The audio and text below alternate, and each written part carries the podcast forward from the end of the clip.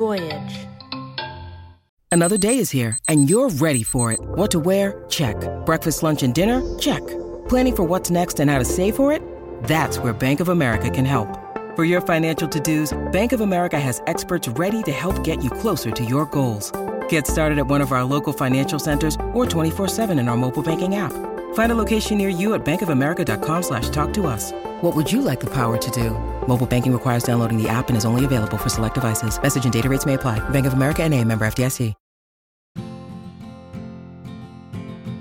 Terri was a happy child. If she wasn't sick, she was just a joy to be around. Her birthday, it was her favorite day of the year. She was always telling everybody about her birthday. Her birthday was December the 16th, and it could be January, and we'd be out shopping and maybe run into someone she knew, and she'd run up to them and say, I got a birthday coming. Well, of course, they'd think it's right around the corner, and they say, Terri, when's your birthday? And she'd say, proudly, she would say, December the 16th. that was my Terri.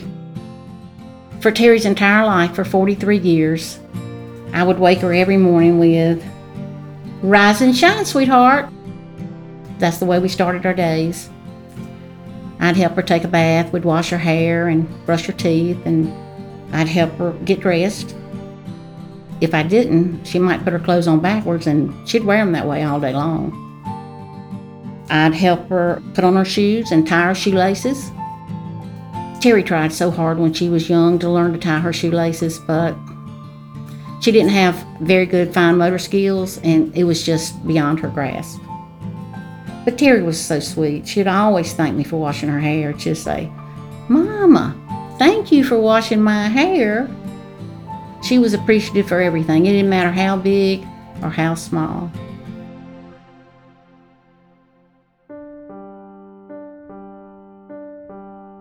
Hi, I'm Terri. This is my mom, Janice. She's my best friend and best person in the whole world. I know, I know what you're thinking. Why is my mom helping me get ready in the morning? Aren't I old enough to do that by myself? I know I sound totally normal, but when I was a baby, I didn't get enough oxygen during the delivery and it caused some damage to my brain. So I have a moderate intellectual delay, which is a super fancy way of saying I'm just behind. There was a complication with Terri's birth. She didn't get enough oxygen during the delivery, and um, that caused brain damage and resulted in her being developmentally delayed. She never learned to read or write.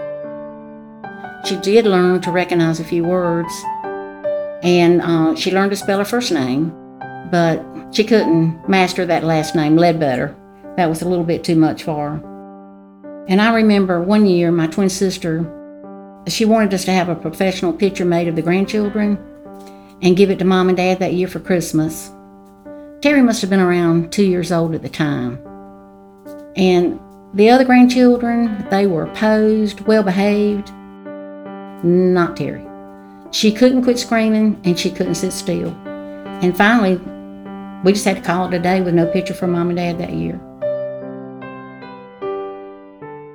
Every parent wants their child to be healthy and happy, and I wanted desperately for Terri to be like other children, but it was really hard for me to accept that she wasn't going to be like her cousin. He was nine months younger than her, but he was developing at a much faster pace. And when I look back on it now, I realize that when I put Terri through all those nightly drills of her ABCs and her numbers, I was in denial. But you know, over time, I did learn to accept Terri's disability. Terri was around nine years old when I trained her to sleep in her own bed.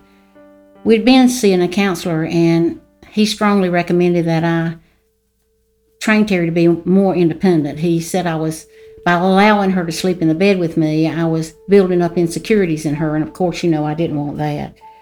But she'd been sleeping with me for a long time, so I, I knew it was going to be a really hard transition. On night one, I explained to Terri that she was too big to be sleeping with her mother, and I explained to her that I was going to lock the door when I went to bed that night to prevent her from getting in the bed with me. She sat outside my door and cried all night long, begging me to unlock the door. Can you imagine a nine year old sitting outside your door begging you to unlock the door all night long and you have to get up and go to work the next day? And, you know, Terri had to get up and go to school too. And it was weeks, actually weeks before she was able to sleep in her own bed. It was really torturous for me and Terri. But when it was all over, I was so proud of what Terri and I had been able to accomplish. What parents of other children can easily accomplish, it's a task of monumental efforts for the parent of a special needs child.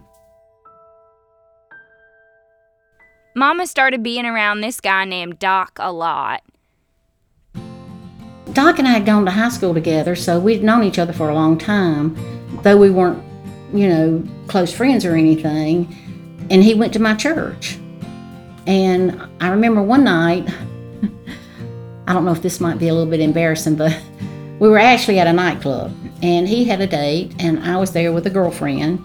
And at the end of that night, he heard me saying to someone that we were going somewhere else. So he took his date home and came to where I was. So that's how our relationship actually started. And he started calling me after that. And we started dating. And uh, Doc is a really good man. He was very, very good stepfather. Not perfect, but I wasn't a perfect mother. None of us are perfect. Yeah, I remember when Doc asked me to marry him, we were vacationing in Kiawah Island. It was my birthday, and we were celebrating my birthday. And we'd been dating maybe around four years, and we'd been talking about getting married, but I had no idea he was going to ask me to marry him on this particular vacation. So I was rather surprised when we were walking on the beach at sunset. Well, I actually remember it like this.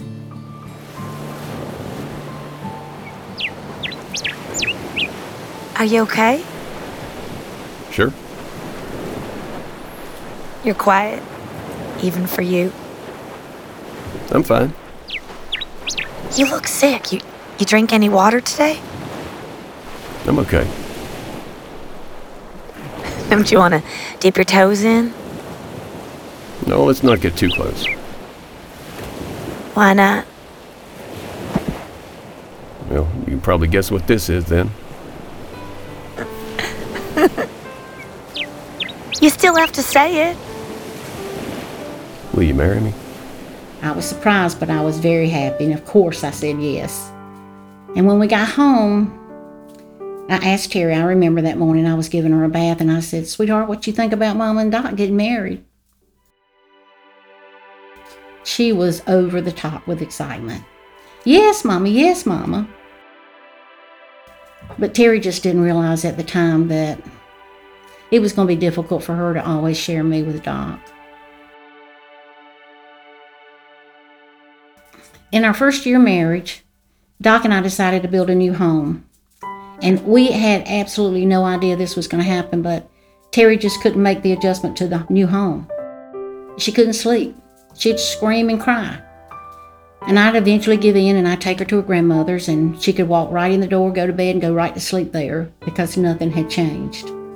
And this went on for several weeks, maybe. And one night I, I just said to Terri, I said, Terri, you're a big girl now, and it's time for you to stay at home and sleep in your own bed. She pitched a fit. She packed her bag and started walking. Well, now you know, of course, I gave in. I took her to her grandmother's that night. But the next day, she was admitted to the psychiatric unit of the Baptist Hospital. She wanted to go. She knew she needed help, but she just didn't understand that this hospital stay wasn't going to be like any other. I was not going to be able to stay with her. And Terri had never been away from me or her grandmother. I mean, she'd never been anywhere alone. So this was not going to be a good experience for Terri, and therefore it certainly wasn't going to be a good experience for me. But one of the hardest nights of my life was the night I had to leave Terri at the hospital, and I still remember hearing that door close and lock, and Terri was on the other side screaming for her mother. It was three weeks before Terri got to come home. And that was the the longest three weeks of my life. There was one particularly rough time. You okay, baby? Mm. What are you going to eat? Three pancakes, chocolate chip, and extra crispy bacon. Is your head hurting, baby? Yes, Mama. Okay, all right. You want a pill? Yes, I want a pill, Mama. Terri? Baby? Ah, Mama forgot the pills at home, okay? We were in such a rush, I forgot them in my other purse, okay? But I want a pill, Mama. I know, I know. I'm sorry. You want me to drive over and pick them up? No, no, that's fine. It was my mistake. Won't take more than 10 minutes. Okay, I want a pill, Mama. I want a pill, Mama. I want a pill. It might be best if we just go back. You sure? I want a pill, Mama. Yeah. All right. I want a pill, Mama. I want a pill, Mama. I know, baby. I'm sorry. I want a pill, Mama. I want a pill. Get you one real quick, okay? Hold on.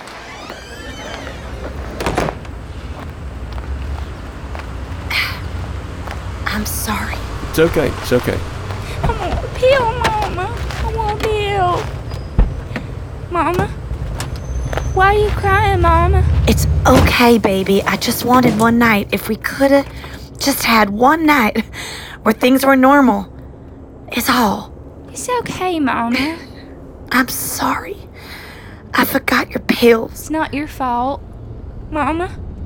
You're a good mama. Sometimes when I get really mad, and sometimes for no reason at all, I get a really bad headache. It feels like someone is hitting a hammer with another hammer in my head. As a child, uh, change was very difficult for Terri. If she had a substitute teacher at school, it was going to be a bad day for Terri. Terri had a very hard time adjusting to sleeping in her own bed at night, and the new house it was it was just it was just too much for Terri. And I remember on the day that she was released from the hospital, her doctor told me that she would make the transition, but that it wouldn't be easy. And to keep Terri in her room, we had to lock her in her room at night and listen to her scream and cry, sometimes for hours. It was it was really like an eternity to me and Doc. But when she made the adjustment, she loved her new home. Terri's behavior, it, it placed a huge strain on mine and Doc's marriage. And I remember the night before she came home from the hospital, I asked Doc to take a walk with me, and I explained to him, in no in- uncertain terms, that Terri was my child, she needed me, and I would always be there for her. I really kind of felt sorry for Doc because Terri's behavior, it was something he'd never experienced. His children were well adjusted, well behaved, and he was really having a tough time. I would I would guess you could say he was depressed. He would come home from work, he'd go up to his room, shut the door, watch TV. He basically just shut me and Terri out. And one night, and I had just had about enough of that, so I went upstairs and I slung the door open and I, I said, Doc, You've been hiding in here for three weeks. Just need a little space for me. That's all. Doc, I'm always gonna be there for Terri. If you want this, it means you have to be too. There's there's no other way. I'm not there for her. Not when you're hiding from us.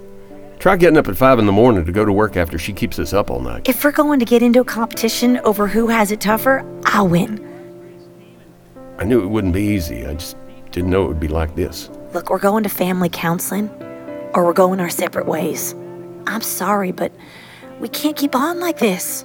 It's not good for any of us. Okay? Okay, meaning yes? I'm here. I want to be here with both of you. Yes.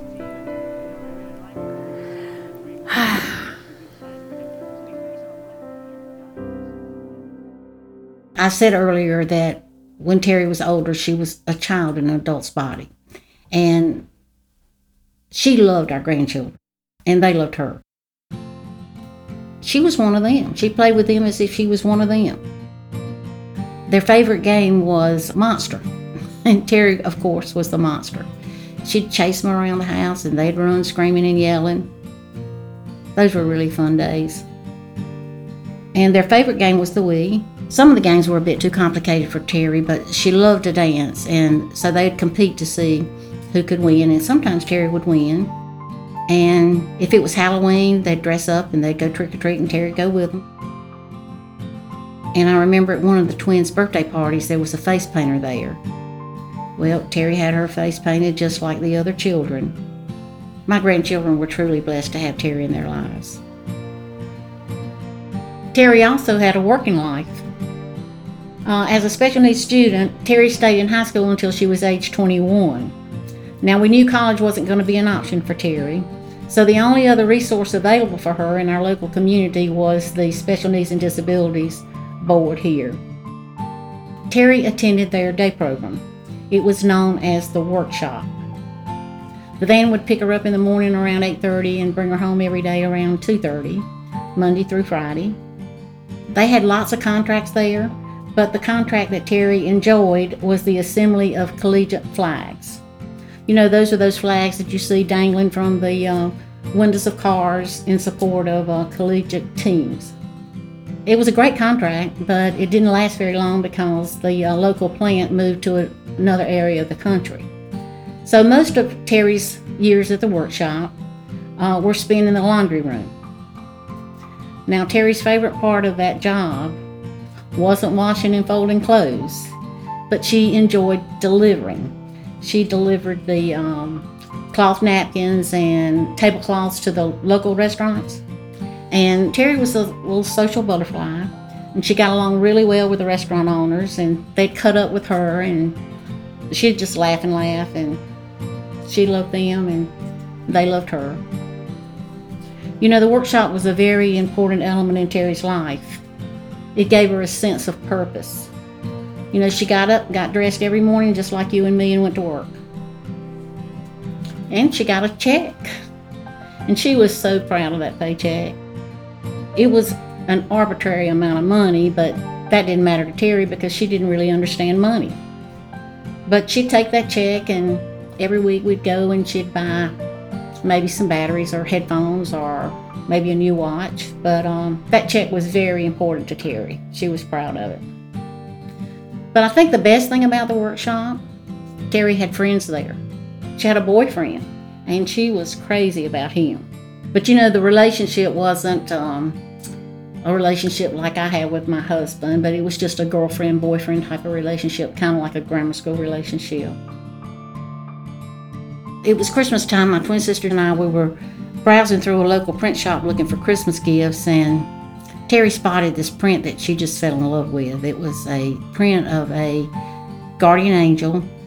She was helping a small girl across a wooden bridge.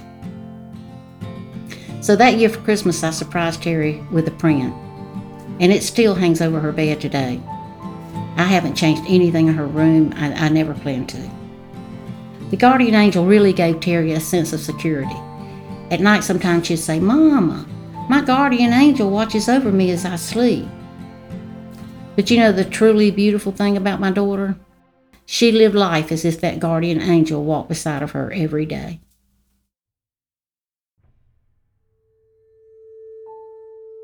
On May 14th, 2015, I climbed the stairs like I did every morning to give Terri a bath. But this morning, it was not going to be like any other morning. When I went in her room, I found her face down in her pillow. I rushed over and rolled her over, and I knew instantly she was gone. There are no words to describe how I felt. I, I ran out in the hall screaming for my husband. Terri's doctor thinks that she may have had a heart attack, the result of the medications that she took for so many years. Now, a group of my friends every year, we treat the individuals at the workshop to a cupcake and ice cream party. And it never fails. Several of the girls, they'll come running up to me and in a loud, excited voice, they'll say, Terri was my best friend. they are so cute. It's really hard for me to go to the workshop now because Terri's not there. But I make myself go because she'd want me to be there for her friends. And they're so sweet, they're so special, and they're appreciative for the smallest act of kindness. And it's really my blessing. Terri attended the workshop for 22 years until her death. Her friends at the workshop,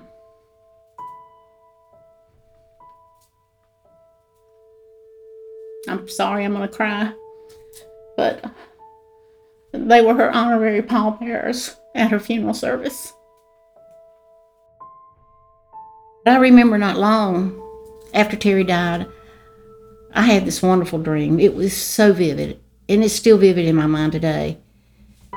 Terri, Doc, and myself were walking somewhere. I don't know where we were walking, but the three of us were holding hands, and Terri was just a step in front of us as if she was leading us. She had the most joyous look on her face. It was almost angelic. And I remember when I told Doc about the dream, he, he said,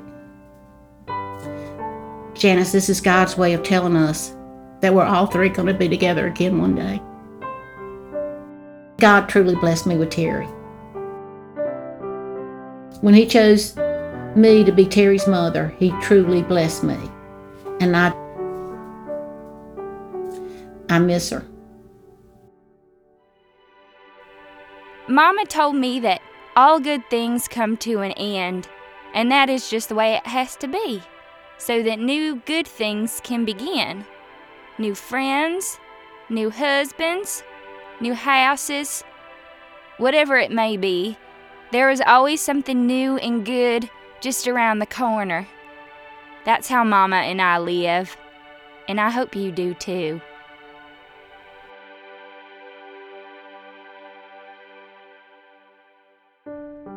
Hope Lives Here is a production of Voyage Media.